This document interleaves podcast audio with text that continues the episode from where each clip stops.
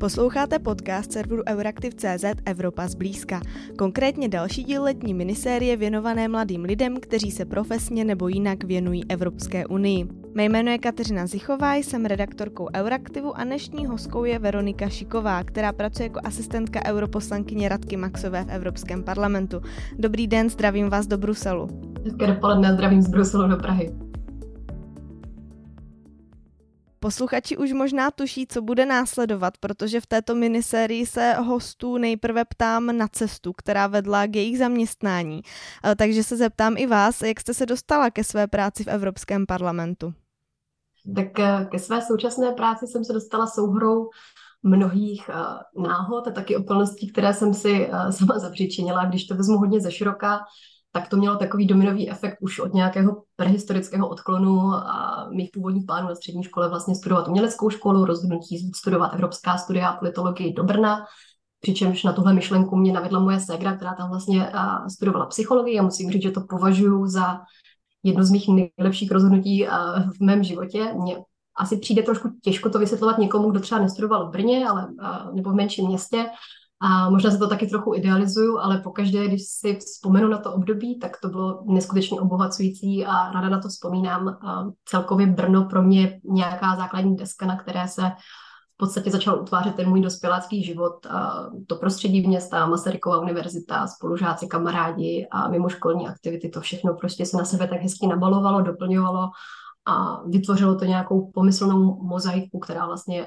není dokončená, myslím si, že ani taky nikdy nebude a, a co se týče té mé současné práce, je zajímavé, že ta brněnská linka samozřejmě stále trvá, ono se tomu člověk vlastně úplně nevyhne, spolužáky známe, e, i ty velmi dobré kamarády potkávám z Brna stále e, někde v pracovním, ale i osobním životě, i když jsem vlastně pracovala v Praze nebo v zahraničí.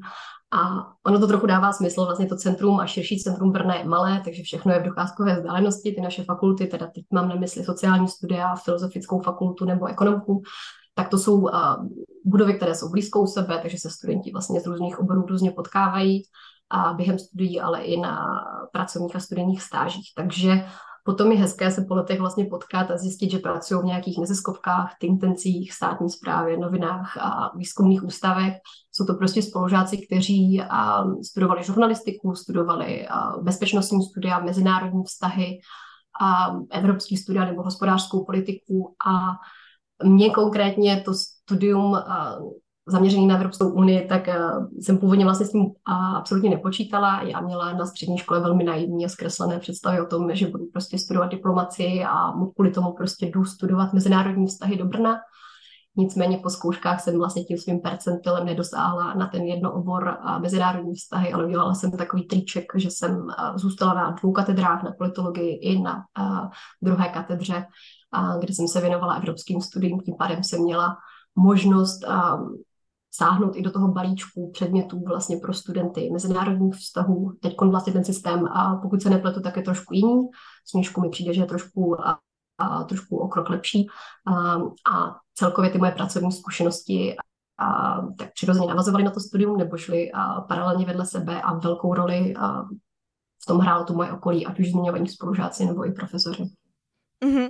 Já jsem studovala evropská studie taky v Brně na fakultě sociálních yeah. studií, takže, takže vím, o čem mluvíte. Uh, Brno jsem si taky hodně zamilovala jak jsem zmiňovala v úvodu, nebo naznačila v úvodu, tak se spojujeme na dálku, protože vy se i v tom období, kdy mají prázdniny i unijní instituce, nacházíte v Bruselu.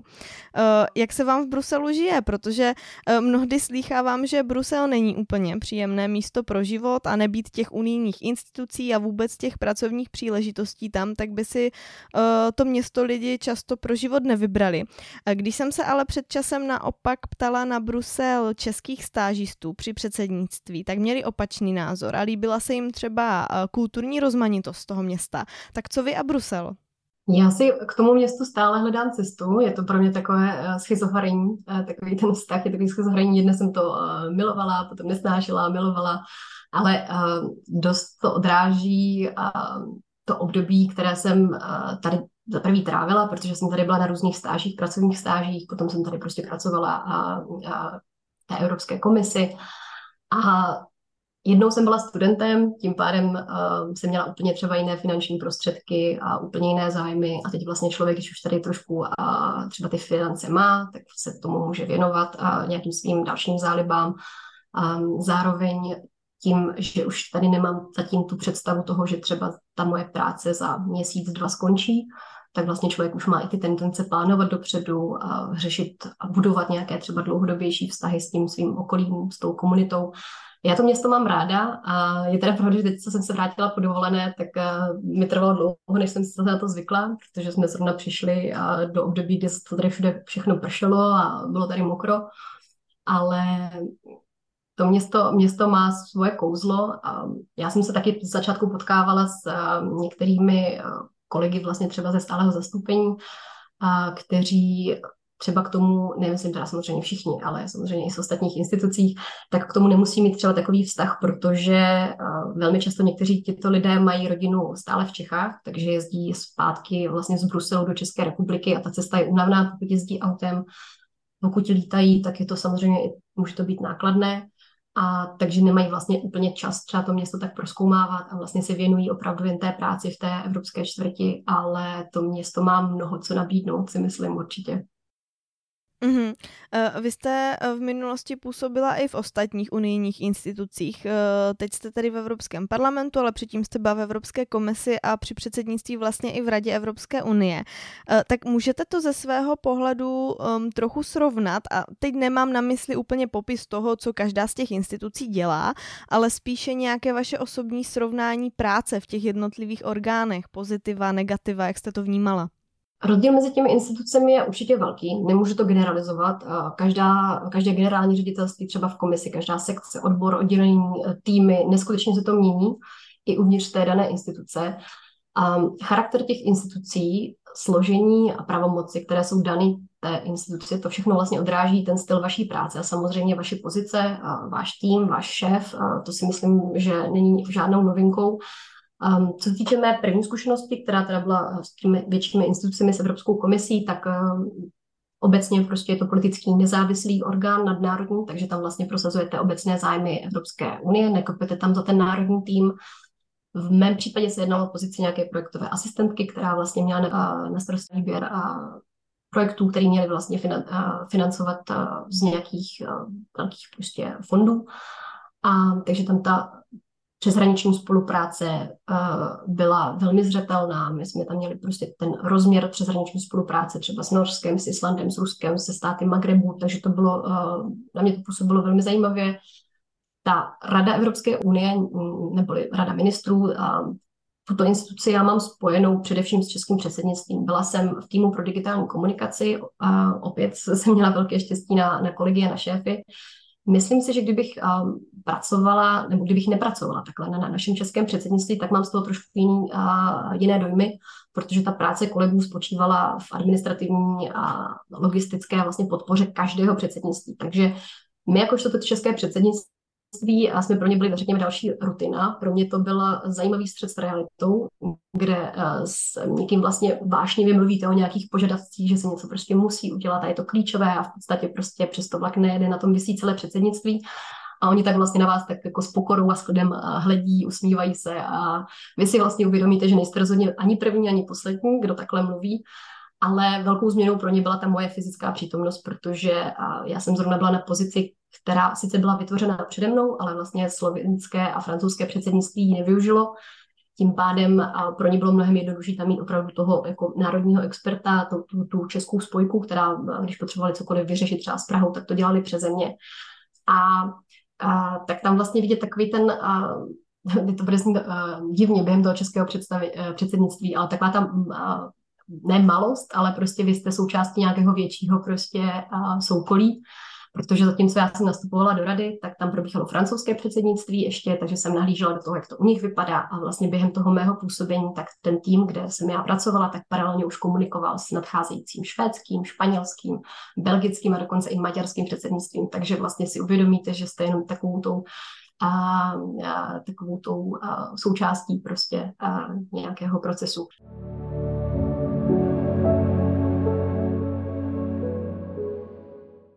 A co se týče té mé poslední zkušenosti tady v Evropském parlamentu, já si asi úplně zatím neodvážím hodnotit. A jsem tady krátce. Na první dobrou je to um, instituce, která na mě působí velmi otevřeně. A je to zase dáno tím charakterem na chodbách, všude prostě v budově potkáváte velké množství návštěvníků různých věkových kategorií, seniorů, studentů, potkáváte tu lobbysty, novináře a pracovníky z jiných institucí. Um, tím, že se tady odehrávají různé akce, na které je, je relativně snadné se sem vlastně mohou dostat lidi z toho vnějšku, tak uh, to je takový ten přidaný prvek, který já u těch ostatních institucí nevidím. Um, to je samozřejmě jedna část té instituce. A druhá je ta politická, ta poslanecká část. A ano, je to prostě politická instituce, taková prodloužená ruka občanů České republiky nebo občanů Evropské unie. Nicméně pro mnohé je těžko představitelná. A osobně to vidím, že zvolený europoslanec tu má menší zodpovědnost vůči svému voliči. A na rozdíl od těch národních poslanců, kteří jsou viditelní. Ta práce europoslanců není malá, je ale trochu neviditelná a pro běžného občana je to víc vzdálené a neuchopitelné. A tím, že já jsem vlastně mm, pracovala ve státní správě a v dalších institucích, tak a navíc jsem to studovala, takže mi některé věci až teprve teď zapadají dohromady. Takže když já třeba vidím nějaký dokument, který mi sem přistane z úřadu vlády, tak si říkám, aha, tak to je ten dokument, na které jsem před časem třeba taky někdy pracovala, tak vidím to využití, tak je to super ale já jsem nikdy neuvažovala o práci v Evropském parlamentu. Měla jsem, a myslím si, že stále mám předsudky a vůči, a rada jim teda čelím samozřejmě, ale zase to vyplývá z té mé profesní cesty. A když bych stáž během studií nezačínala v Evropské komisi, ale začínala u europoslance, jako někteří mý spolužáci, nebo byla aktivní na komunální úrovni, jsem nebyla, tak ta cesta by byla úplně jiná. Ta politická instituce, respektive uh, nebo politická stránka instituce a těch jednotlivých europoslanců, to je něco, s čím se já musím teď vyrovnávat. A zároveň si uvědomuji, že jsem asistentkou, nikoli tím europoslancem, takže uh, vy obecně prostě nemusíte zcela sdílet politické hodnoty toho, uh, na to, abyste vlastně vykonávali dobrou práci. A na úřadu vlády jsem prostě pracovala za Bohuslava Sobotky, Andreje Babiše, Petra Fialy, tak a ti si moc názorově blízcí opravdu nejsou. Takže, a, takže v tomhle tom směru ty instituce jsou od sebe naprosto jako odlišné. A samozřejmě, že to dává smysl tím mm-hmm. charakterem a tím způsobem, jak jsou vlastně ustavené. Mm-hmm. A, a jaké předsudky třeba vůči uh, tomu Evropskému parlamentu máte, nebo jste měla, už se je podařilo zažehnat? zažehnat ještě nevím, a opravdu jsem tady dva měsíce, řekněme, a ještě k tomu během toho letního období.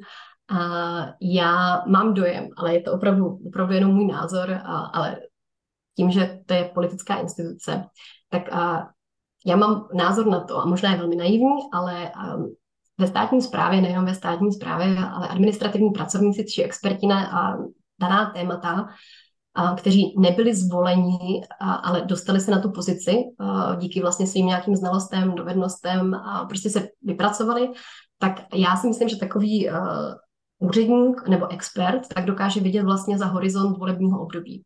A snadněji zasazuje věci do kontextu, je nějakým nositelem té institucionální paměti a je schopný vlastně vytvářet dlouhodobé strategie.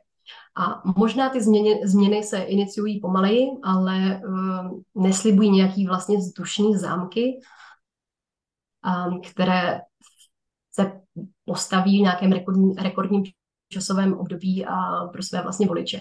A zároveň druhým dechem, druhým dechem dodávám, že to má samozřejmě své stinné stránky a může se takový úředník, expert přerodit v nějakého um, pomyslného dinosaura, co si prostě vytváří monopol, odmítá změny a ty mladší kolegy a kolegy, kolegyně vidí jako konkurenty a nikoli jako kolegy. Takže, takže spíš si myslím, že ten Evropský parlament zatím na mě působí jako opravdu politická instituce a že si tady takým, tak nějakým způsobem uh, ti lidé neúplně věří a jsou tady takové, na mě působí třeba víc politické hry, což jsem úplně moc uh, nezažívala v těch předešlých institucích, ale možná, možná, uh, možná se dozvím, že to tak není. Mm-hmm. Vy jste narazila na to, že v tom letním období je v Bruselu klid, protože instituce mají eh, své prázdniny eh, právě v srpnu. Tak je to opravdu tak, že všichni úplně spí. Jak to vlastně teď v těchto dnech vypadá v Evropském parlamentu? tento týden, teda třetí týden v srpnu, uh, už to tady začíná být živější. Evropský parlament určitě zcela během léta nespí, i když to může působit, že trochu hibernuje. A my jsme měli poslední výbory v tom třetím červencovém týdnu, tak um, to byl zrovna výbor pro práva žen a rovnost pohlaví a taky ten výbor pro životní prostředí, veřejné zdraví a bezpečnost potravin. Přičemž um, teď teda ten třetí týden uh, začíná být živější a na konci srpna do konce 28, 29 si myslím probíhají výbory, takže tady máte nějaké, pokud vyčítám správně, čtyřtýdenní, pětitýdenní okno, kdy vlastně si zaměstnanci, nejenom teda europoslanci, a primárně vybírají dovolenou a tady vlastně v budově probíhají udržovací práce, opravy. Potkávala jsem tady na chodbách um, povětšinou kolegy z technických oddělení. Ono je uh, upřímně řečeno mnohem jednodušší instalovat nějaké panely, natahovat kabely nebo mít okna v době, když vám tady nechodí stovky lidí denně a celkově vlastně se opravuje ta budova. Vy jste zmiňovala uh, to působení uh, v Radě Evropské unie, já se k tomu vrátím. Vy jste tam působila v době předsednictví, v rámci toho předsednictví, tak bych se chtěla vlastně zeptat na tu vaši předsednickou zkušenost, protože ta začala už dříve. Tak jestli jenom jestli můžete uh, popsat, co jste vlastně při tom předsednictví pro Česko dělala, protože my jsme měli v rámci té letní minisérie podcasty třeba s, se styčnými důstojníky, tak co jste dělala vy? Já jsem nastoupila uh, do týmu tedy na začátku, uh, když se začínal formovat ten předsednický tým uh, někdy na jaře 2020. Uh, teď už to je sice historie, ale bylo to nějaký měsíc před vypuknutím covidu, takže to samozřejmě tomu dalo další rozměr. Nicméně já jsem nastoupila už přímo do, nebylo to ještě oddělení, ale nastoupila jsem přímo na pozici, která byla dedikovaná obsahové stránce českého předsednictví přičemž a další kolegové, kteří nastoupili, tak neměli úplně ještě definovanou agendu, měli v podstatě zajišťovat logistiku a poté si to vlastně mezi sebou postupně, jak se ta agenda nabalovala, mezi sebou rozdělovali, ať už bezpečnost, tak i vyloženě zajišťování prostor a tak. A já jsem měla tu možnost a vlastně to byl můj v podstatě jeden z důvodů, uh, proč jsem si rozhodla tu práci vzít, je, že jsem se chtěla věnovat vlastně obsahové stránce. Takže uh, zpočátku to šlo o vytvoření různých koordinačních mechanismů, což znamená, že vlastně člověk vytváří dokumenty, které popisují, jak se budou vytvářet další dokumenty, takhle zjednodušeně. Já jsem měla na starosti koordinaci přípravy trio programu, což pro posluchače je vlastně společný program třech zemí, které spolupracují v našem případě se jednalo o Francii, potom jsme byli Česká republika a po nás vlastně nastoupilo Švédsko, takže jsme koordinovali dohromady a nějaký společný program společné priority a následně jsme měli na starosti vytváření východisek pro české, české, český vlastně program českého, českého předsednictví. Počítalo se s tím, že dojde k volbám před českým předsednictvím, tím pádem celý ten proces jsme se snažili odpolitizovat, nevytvářet politické priority a v podstatě tím naším hlavním cílem bylo schrnout a oslovit vlastně všechny ministerstva, ať nám začnou dávat dohromady všechny možné body, které budeme mít na stole jako české předsednictví, ať už chceme nebo nechceme, ať už uh, se bavíme třeba o Green Dealu a, nebo o uh, dalších věcech, které se vlastně uh, počítalo s tím, že české předsednictví s nimi prostě bude muset uh, nějakým způsobem nakládat. Takže jsme to celé dávali dohromady a pak vlastně to bylo jen kolečka připomínkovací řízení, kdy jsme vlastně to uh, po dobu několika měsíců stále aktualizovali, aktualizovali a čím se to více blížilo, to české předsednictví, a zároveň po těch volbách tak už se začínalo politizovat a dávali se tomu vlastně priority a co je vlastně prioritou té vlády, která nastoupila.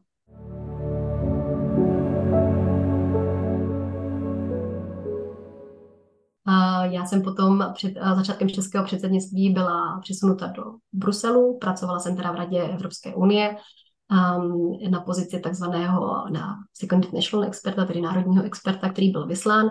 A jak už jsem zmiňovala, je to tedy nějaká pozice, která tam už byla vytvořena, ale ještě ji tam vlastně ty předešla předsednictví nevyužili. Každopádně jsem šla do oddělení pro digitální komunikaci, což je oddělení, které v podstatě se věnuje všem předsednictvím a nabízí jim variantu toho, že za ně vytvoří webovou stránku ten v podstatě mustr a vy si vlastně potom do něj skrze svoje dokumenty, svoje grafiku, tak vlastně v podstatě naházíte ne vy přímo, ale právě ta rada EU a ty technici, ITáci, co jsou vlastně k dispozici, tak na základě vašich přání a toho vlastně předsednictví, tak vám vytvoří na míru tu předsednickou stránku. Mm-hmm. Eh, já určitě moc děkuji, že jste to takhle popsala, protože si myslím, že pro řadu posluchačů eh, a i pro mě bylo vlastně zajímavé si tak jako připomenout, že pozice při předsednictví eh, nejsou jenom vyjednávací pozice, politické pozice, stážisté, které vítají delegace, ale že to jsou i tyto techničtější, řekněme, věci a, je určitě zajímavá ta cesta od tvorby priorit po potom vlastně tvorbu webových stránek. Takže díky za to. Já bych se vrátila teď eh, zpátky do Evropského parlamentu. My jsme se tady dotkli toho, že tam je ta letní pauza, zatím se teda moc neděje, ale co přijde na podzim, co čeká Evropský parlament září a co čeká vlastně vás? Vy jste zmiňovala, že tam teď nejste dlouho, takže teď vlastně většinu toho času zabralo to klidnější léto, tak eh, co, co bude váš denní chleba na podzim? um, nás čeká po letní pauze. A my máme hned v září, druhý týden v září nás čeká vlastně plenární zasedání ve Štrasburku, klasické pravidelné v rámci té mé agendy Envy. Pokud se nepletu, tak tam mám na stole teď věci spojené se znečištěním povrchové a podpovrchové vody a čistotou vzduchu. Určitě si taky myslím, že v září je pro nás důležité sledovat každoroční projev o stavu Unie. Proběhne 13. září, což je vlastně zase doba, když je tam plenární zasedání ve Štrasburku, který bude přednášet předsedkyně Evropské komise von der Leyen. Bude to její poslední projev v tomto funkčním období před volbami do Evropského parlamentu a vždycky se vlastně jedná o nastění těch hlavních priorit a stěžejních iniciativ pro nadcházející rok, pro nadcházející rok, což si myslím, že bude samozřejmě vždycky je to velmi důležité sledovat. A jinak pro mě konkrétně a práci toho našeho týmu, tak nás čekají pravidelné výbory, pracovní skupiny a to asi není potřeba vůbec zabíjet do těch detailů. Zároveň paní europoslankyně hostí a účastí se nějakých akcích spojených s jejími, priorit, s jejími prioritami, takže to jsou převážně témata spojená se seniory, sociální inkluzí, duševním zdravím, ženskými právy a dalšími. Pro mě ten zářijový hlavně to zářijové období a bude teda takový rozjezd a já jsem upřímně velmi zvědavá a velmi se na to těším, jak to vlastně celé dopadne. Ale máme tady určitě ještě na podzim, co se týče té mé agendy, různé návštěvnické skupiny, které se musí organizovat a které vlastně si tady pozve paní europoslankyni, takže čeká nás to hodně a pak samozřejmě takový pomalý rozjezd do voleb. Mhm, díky za zmínění těch voleb, protože přesně na volby mám v té frontě otázek tu další otázku, takže jste mi pěkně nahrála. Uh, ty volby se opravdu blíží, konat se budou na začátku června příštího roku, tak už je to mezi europoslanci a v parlamentu cítit? Jaká je zatím ta předvolební atmosféra? Mm, já si myslím, že ta hlavní debata teď primárně probíhá na národních úrovních, kdy jednotlivé strany dle vlastních pravidel dávají dohromady kandidátky ty diskuze probíhají uvnitř stran už několik měsíců, minimálně teda z toho, co vím, u těch stran, o kterých vím. A řeší se samozřejmě lídr, lídrině kandidátky, obecně tvář nějaké té kampaně, a téma, celá strategie a zároveň um, ta diskuze se vede souběžně se současnými europoslanci.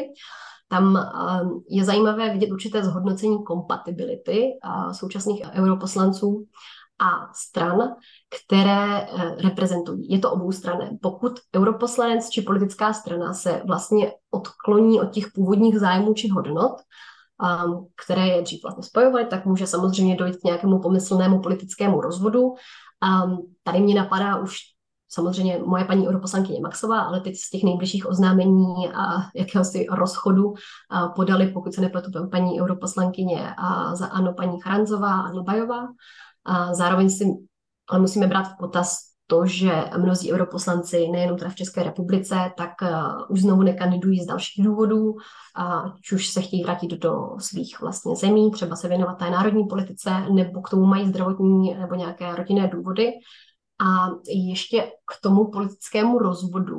Ono to dává smysl. Naposledy ty volby proběhly v roce 2019 a od té doby vlastně došlo k zásadním událostem, které mohou tvarovat směřování jak té strany, tak toho politika. Měli jsme tady vlastně uh, už zmiňovanou uh, pandemii COVID-19, měli jsme tady volby do poslanecké sněmovny, kdy došlo i ke změně vlády, proběhlo české předsednictví.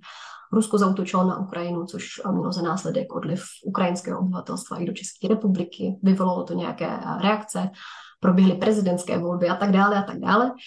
Takže to jsou všechno velká témata, která um, mohou vytvořit rozkol uvnitř, uvnitř strany, a, ale i mezi těmi politiky.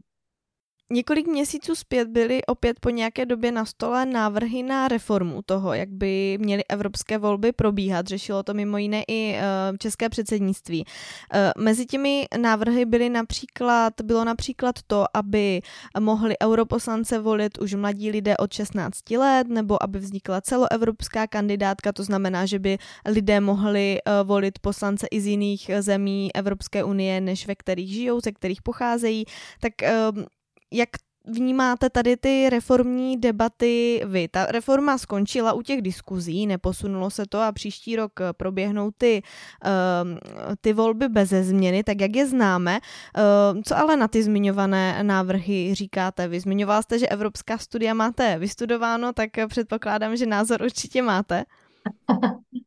Doufám, doufám, že mě, eh, mě nějaký z eh, našich profesorů eh, nebude poslouchat. ne. Reforma voleb do Evropského parlamentu je bez pochyby citlivou otázkou. Zdravím pana Kanioka nebo někoho jiného. Zasahuje určitě nejenom do vnitrostátních úprav volebního práva, ale také do rovnováhy mezi orgány Evropské unie Jednotlivé instituce eh, mají nějaké pravomoci a asi není úplně překvapením, že usilují o posilování a rozšiřování svých pravomocí. A Evropský parlament eh, není výjimkou, eh, je jeden z hráčů na tom evropském poli. A ve mně se právě v tomto směru vždycky trošku probouzí ty střípky z těch studií. Pravdou je, že Evropský parlament je instituce, která na rozdíl od ostatních institucí od počátku neměla zcela jasně vymezené kontury nějaké to fungování, nastavení a ty nástroje, které může využívat. Byla to instituce, která měla reprezentovat lid, navíc skrze delegáty národních parlamentů a celý ten um, celý ten uh, vývoj Evropského parlamentu, a který, jak vidíte, není u konce, lze uh, přirovnat, někde jsem to uh, četla, k nějakému emancipačnímu procesu. Ať už tady mluvíme vlastně o prvních přímých volbách nebo nárůstu pravomocí v nejdůležitějších legislativních oblastech, otázky rozpočtu, tak postupné vlastně umožnění participovat přijímání na nejčastějších no, eh, norem.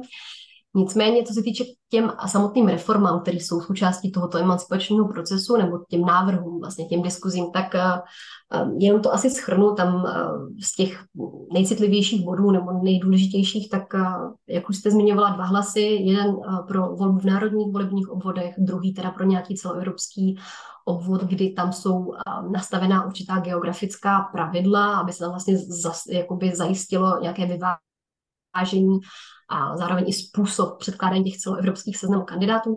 Já si myslím, že to ještě není úplně dotáhnutý do konce. Ty, ty reformy nejsem to, tomu nakloněna. Myslím si, že samozřejmě ty, ty, ty, ty pravidla jsou zkoumány, ale nejsem si úplně jistá, jestli to teda opravdu dotahují do konce. Je tam část, která se týká genderové rovnosti.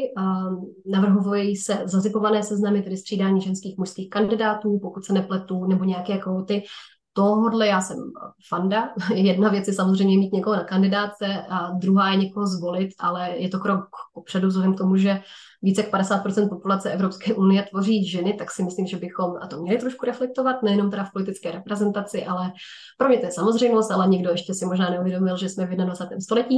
Každopádně, a co se mi tam z toho určitě nelíbí, a já teda musím to tomhle ještě říct, já nejsem úplně moc uh, fanda posilování pravomocí Evropského parlamentu, v tomto jsem velmi skeptická, tak aby uh, posluchači věděli, s, s kým mají tu čest. Každopádně nemyslím si, že třeba vytvářet jeden společný den pro hlasování, což oni navrhují, pokud se nepletu 9. květen, uh, což v roce 2024 by znamenalo, že bychom šli volat, volit ve čtvrtek, a um, jeden pracovní den to není úplně, uh, si myslím, uh, vhodné. Ten minimální věk pro zvolení, který je, myslím, 18 let, potom hlasovací právo od 16 let, to asi s tím jako problém nemám.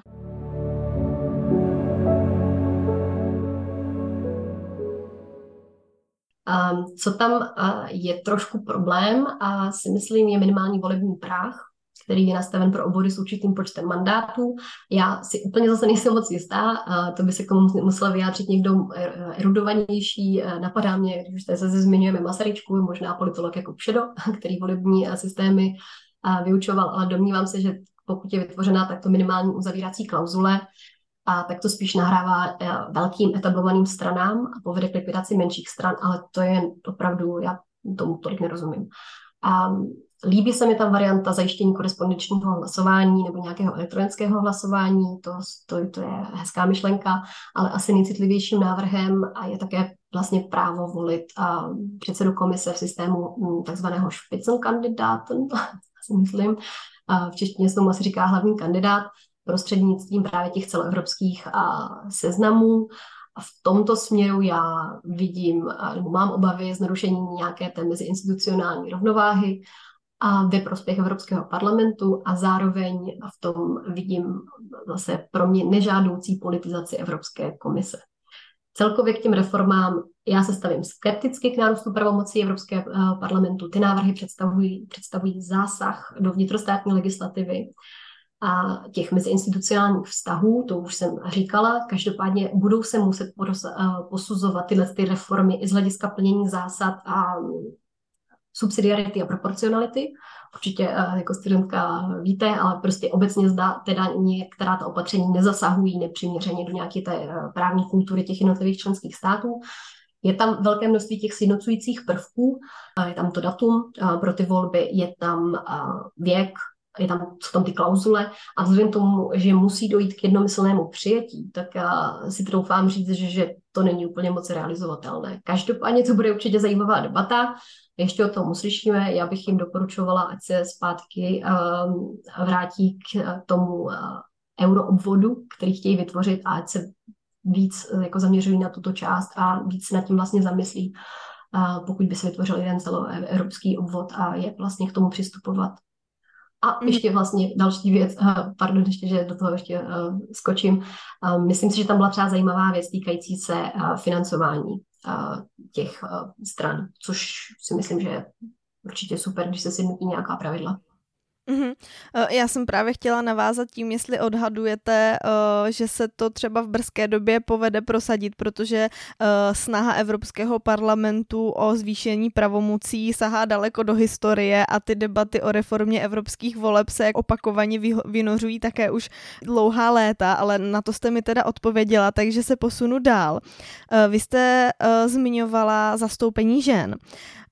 V Česku statistiky hovoří jasně, je to zastoupení žen, mm, řekla bych i tristní.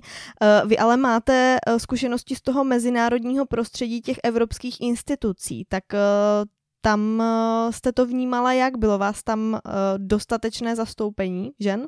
Mm, Ono, jedna věc je zastoupení žen, druhá věc je, na jaké pozici se nacházejí. Ono samozřejmě um, třeba na nějakých uh, nižších manažerských pozicích nebo středních, řekněme, tak se možná to velké množství žen nachází, ale nej, nejsem si úplně moc jistá, jestli to je ne dobře, ale myslím si, že uh, tam je zase třeba obrovský, uh, obrovský tlak, tam velké množství vlastně takových stresových faktorů, takže um, já jsem určitě tady zaznamenávám, že tady je velké množství prostě žen, to rozdělení v těch jednotlivých institucích, ten poměr, tak třeba konkrétně v Evropském parlamentu se stále zvyšuje a zvyšuje. V současné době už jsme skoro na 40% zastoupení žen v Evropském parlamentu. A v Čechách samozřejmě se nacházíme stále pořád ve velmi, ve velmi nižších číslech, ať už teda zástupci v našem parlamentu, v Senátu nebo v poslanecké sněmovně, tak eh, pokud já se nepletu, tak nějaký ty poslední, eh, poslední statistiky, protože já jsem zrovna nedávno, eh, jsme dávali dohromady jednu prezentaci, která se týkala právě zastoupení žen v institucích, tak v poslanecké sněmovně je to nějakých 25-26%, v Senátu dokonce ještě méně, to je třeba 18%, a co se týče vlády České republiky, třeba současné vlády, tak uh, i vzhledem k tomu, že uh, jedna vlastně uh, ministrině odstoupila, tak v současné době tam máme téměř 90% mužů zastoupených teda ministrů a 11% nebo 10-11% tvoří, tvoří ženy. Takže ten rozdíl je vidět v těch institucích Evropské unie. Tam ty aktivity a ty strategie jsou mnohem intenzivnější bych řekla. Určitě, určitě. Máme toho, co, co ještě co dohnat a kde se vlastně inspirovat. Mm-hmm. Skončila bych nepracovně, vy jste totiž, když jsme spolu mluvili ještě mimo záznam eh, před samotným nahráváním podcastu, tak jste zmiňovala, že eh, než jste nastoupila tady do Evropského parlamentu, tak jste měla pauzu, měla jste sabbatical, tak čemu jste se věnovala, když ne práci?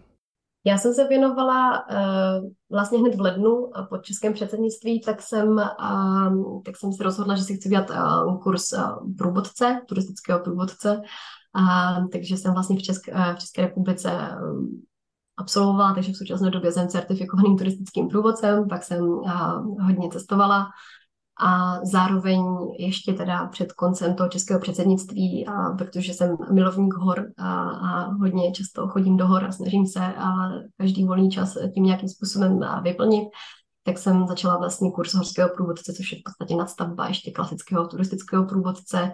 Takže v rámci Českého spolku horských průvodců v současné době probíhá výcvik, kterému se věnuju a je to dlouhodobý výcvik, je to docela dost těžký, bych řekla, ať už se týče času, tak i financí, ale zároveň si myslím, že mi to dost dává a, moc mi to těší a myslím si, že potom díky tomu si budu víc věřit, když budu někoho brát sebou do hor a bude to bezpečnější, bezpečnější pro mě, ale i pro ně. A co plány do budoucna? Eh, vidíte se spíše v horách anebo zase v nějaké evropské instituci? Já bych to ráda viděla půl na půl, ale vzhledem k tomu, že momentálně žiju v Belgii, kde vlastně nejvyšší vrchol nemá ani 700 metrů, tak si myslím, že to bude, eh, že to bude docela dost těžké, ale zatím to, zatím to vidím, eh, zatím to vidím tady v Bruselu a na nějakou dobu uvidíme, kam se to vlastně pohne. I ty volby Evropského parlamentu mohou vytvořit nějaké pracovní příležitosti a, a já celkově prostě uh, tomu stále furt fandím, uh, těm institu- uh, nejenom institucím, ale vložení těm evropským tématům a České republice v tomto směru. Já bych si moc přála, nebo moc, moc by se mi líbilo, kdyby se vlastně v Čechách rozvinula ta debata o tom, a jakou chceme Evropskou unii, nebo ani ne, jakou chceme Evropskou unii, ale jakou Českou republiku chceme mít v Evropské unii a jak se chceme prezentovat, jakou roli tam vlastně chceme hrát a jak se vlastně definujeme po boku Evropské unie a institucí, které jsme vlastně součástí, protože uh, celkově si myslím, že by bylo hezké, kdyby si Češi víc uvědomovali to své místo v Evropě, že nejsme samostatnou nějakou jednotkou, ať chceme nebo nechceme. A myslím si, že i ta moje pracovní náplň uh, je a stále pořád trošku směřuje uh, tím tím směrem, že bych ráda k tomu chtěla přispívat. Dnešní hostkou byla Veronika Šiková. Děkuji, že jste přijala pozvání do podcastu Evropa zblízka. Děkuji za pozvání. Z redakce se s vámi loučí Kateřina Zichová. Na další díl se můžete těšit zase ve středu. Děkujeme, že nás posloucháte. Pokud jste si Evropu zblízka oblíbili, budeme rádi, když ji doporučíte dál.